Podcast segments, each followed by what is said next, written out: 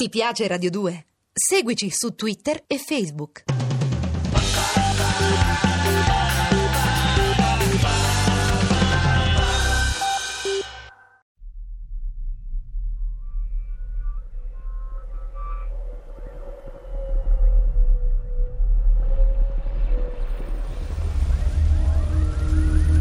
È martedì 11 settembre. Sono le 8.56. Il cielo sopra New York è già un inferno. Dieci minuti fa un volo di linea dell'American Airlines decollato da Boston con a bordo, secondo nostre precise informazioni, alcuni spietati terroristi e ben 45.460 litri di carburante, si è schiantato contro il World Trade Center, incendiandosi tra il 94 e il 98 piano della torre nord delle Twin Towers. In quel momento mancano 92 minuti a Ground Zero. Niente da fare, Jack. Non riusciamo proprio ad avvicinarci più di così. Non credo si possa tentare alcuna evacuazione dal tetto della torre. Che cosa vedi da lì, Jim? Vedo una cinquantina di persone ammassate una sull'altra, con la faccia schiacciata contro i vetri che cercano di respirare. E altre, oh Dio mio, altre appese orrendamente alle finestre aperte. Appese? Ma che cazzo dici? Com- come sarebbe appese? Sì, sì, proprio così. Che cazzo fanno adesso? Si sporgono nel vuoto, Jack. Sono pazzi. Si sono bevuti completamente il cervello quelli lì. Ehi, voi! Attenti! Howard Kane è supervisore di sala per il Windows on the World, il ristorante panoramico posto tra il 106 e il 107 piano della Torre Nord. Sua moglie, Lori, è con lui al telefono pochi minuti dopo che il primo aereo si è schiantato contro la torre. Oh mio Dio! Lori! Che sarà successo qui sotto? Un'altra bomba! C'è un trappola, Cristo! Ah! Che ti succede? eh? Hai preso le pastiglie? Cosa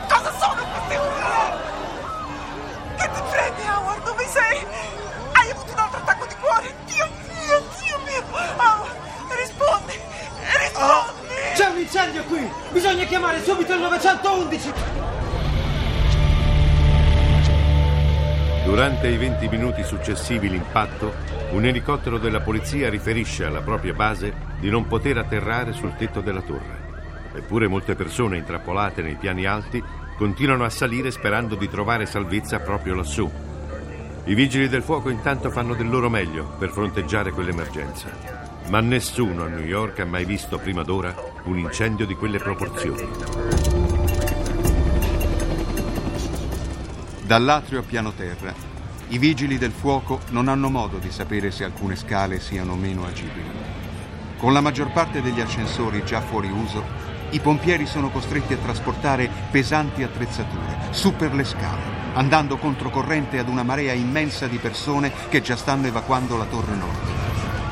Ancora un'ora dopo l'impatto, i vigili si troveranno ad oltre 50 piani, sotto il ristorante Windows on the World, situato al 106 piano.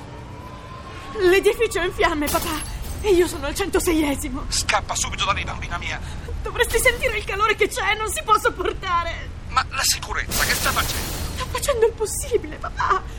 Li senti questi colpi? Sì, cos'è? In questo momento c'è qualcuno che sta cercando di rompere i vetri delle finestre per far uscire il fumo! Mr. Christopher Henley sta partecipando a una conferenza della Risk Waters Group nello spazio catering del Windows on the World al 106 piano. Dopo il primo attacco, alle ore 8.57 chiama il 911 e riferisce che c'è del fumo al suo piano, il 106. Aggiunge anche che le persone non possono scendere. Così ha documentato successivamente il rapporto di polizia. Poco più tardi, alle 9.01, risulta una chiamata anche alla sua ragazza, Tracy Williams. Sto bene, Tracy, sto bene. Sono al 106 piano. Qui è pieno di fumo e respiriamo tutti a malapena. Ma il fumo viene dai piani di sotto. Vattene al più presto da lì, Christopher! Sto fissa sulla CNN! È pazzesco! Scendi subito! Oppure sali verso il tetto! Non posso ancora muovermi, tesoro. E poi le scale antincendio non credo si possano usare. Almeno così ci è stato detto. Ti richiamo io più tardi. Guarda che aspetto, eh. Io sono qui. Non mi muovo.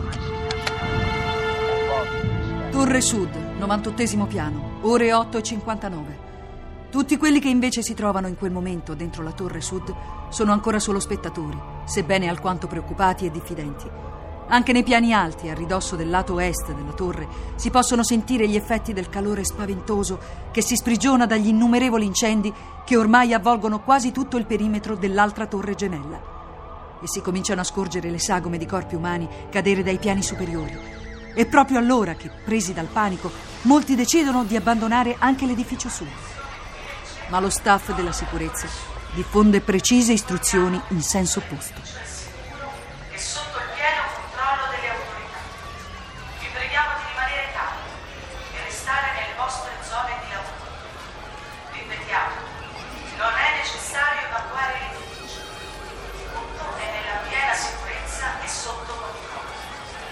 Attenzione. Is 515-877426. Please leave a message after the tone. We'll call you back soon. Beverly? Beverly, sono Sean. Nel caso dovessi sentire questo messaggio, volevo dirti che c'è stata un'esplosione. Nel World Trade One. Pare sia stato colpito da un aereo. È in fiamme. Direi dal novantesimo piano in su. È davvero orribile. Ti saluto. Torre Sud, 98 piano, ore 9. Lo staff della Torre Sud ha appena dato istruzioni perché tutti rimanessero dove erano. Indubbiamente sarebbe stato più sicuro restare all'interno di un edificio non danneggiato piuttosto che uscire e camminare lungo strade su cui stavano cadendo ogni sorta di detriti. Ma quelle istruzioni, appena qualche minuto più tardi, verso le 9.02, vengono cambiate. Proprio nel momento in cui Sean Rooney, broker della compagnia AON al 98 piano della Torre Sud, decide di lasciare un secondo messaggio alla moglie Beverly. We'll. Tesoro, sono ancora io, Sean. Pare che resteremo nella torre per un bel po'. Qui è sicuro, almeno così ci dicono. Anzi, aspetta. Un momento, fammi sentire. South Tower controller speaking. We inform you that the whole building is completely Ci sentiamo più tardi. Ciao. World Trade Center, Torre Sud, 78 piano. Ore 9, 2 minuti, 54 secondi.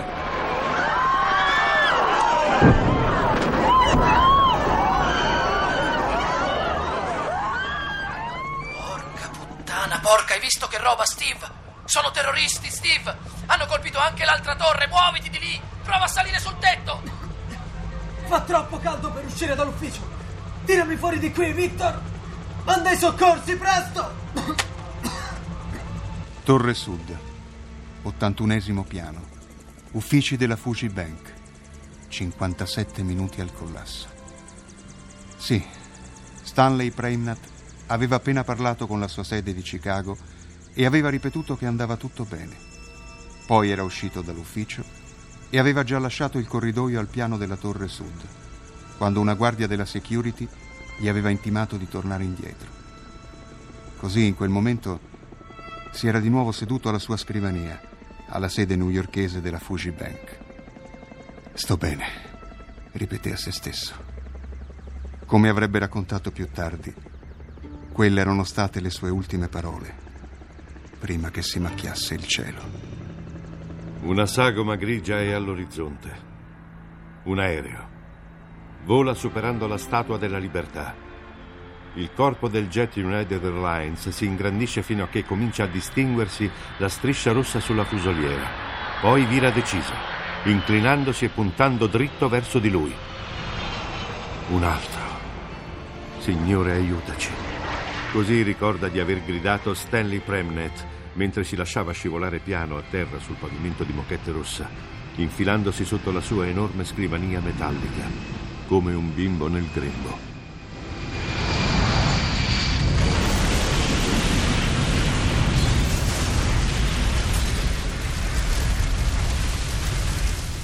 Sono dunque le 9.02 minuti e 54 secondi.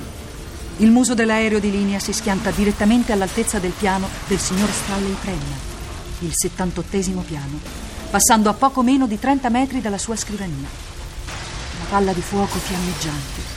Acciaio incandescente e brandelli d'alluminio roteano vorticosamente insieme a pezzi di aereo.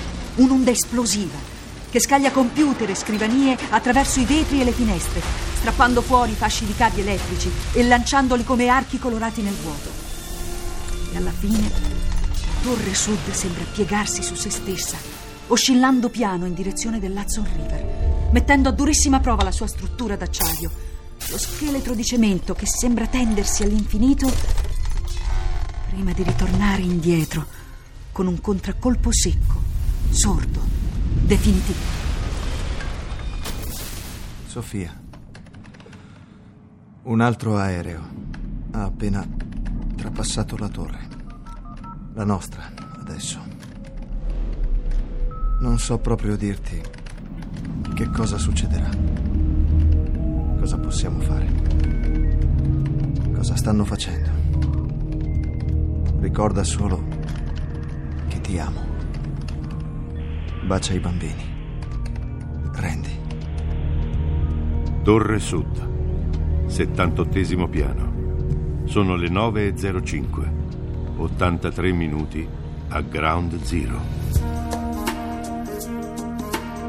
Avete ascoltato la seconda puntata di 102 minuti a Ground Zero. Ultime voci dalle Twin Towers. Radiofiction ideata, scritta e diretta da Massimo Guglielmi, con le voci di Michele Gammino, Manuela Rossi, Massimo Rinaldi, Anna Maria Gherardi, Marco Vivio, Daniela Calò, Michele Carli, Silvia Tortarolo, Alberto Caneva, Daniela Cavallini, Claudio Gianetto, Giorgia Lepore, Clara Algranti. Realizzazione del suono Alfredo Guerrieri. Consulente musicale Marco Pons de Leon. Un programma a cura di Vissia Bachieca. Posta elettronica sceneggiato chiocciola rai.it. Ti piace Radio 2? Seguici su Twitter e Facebook.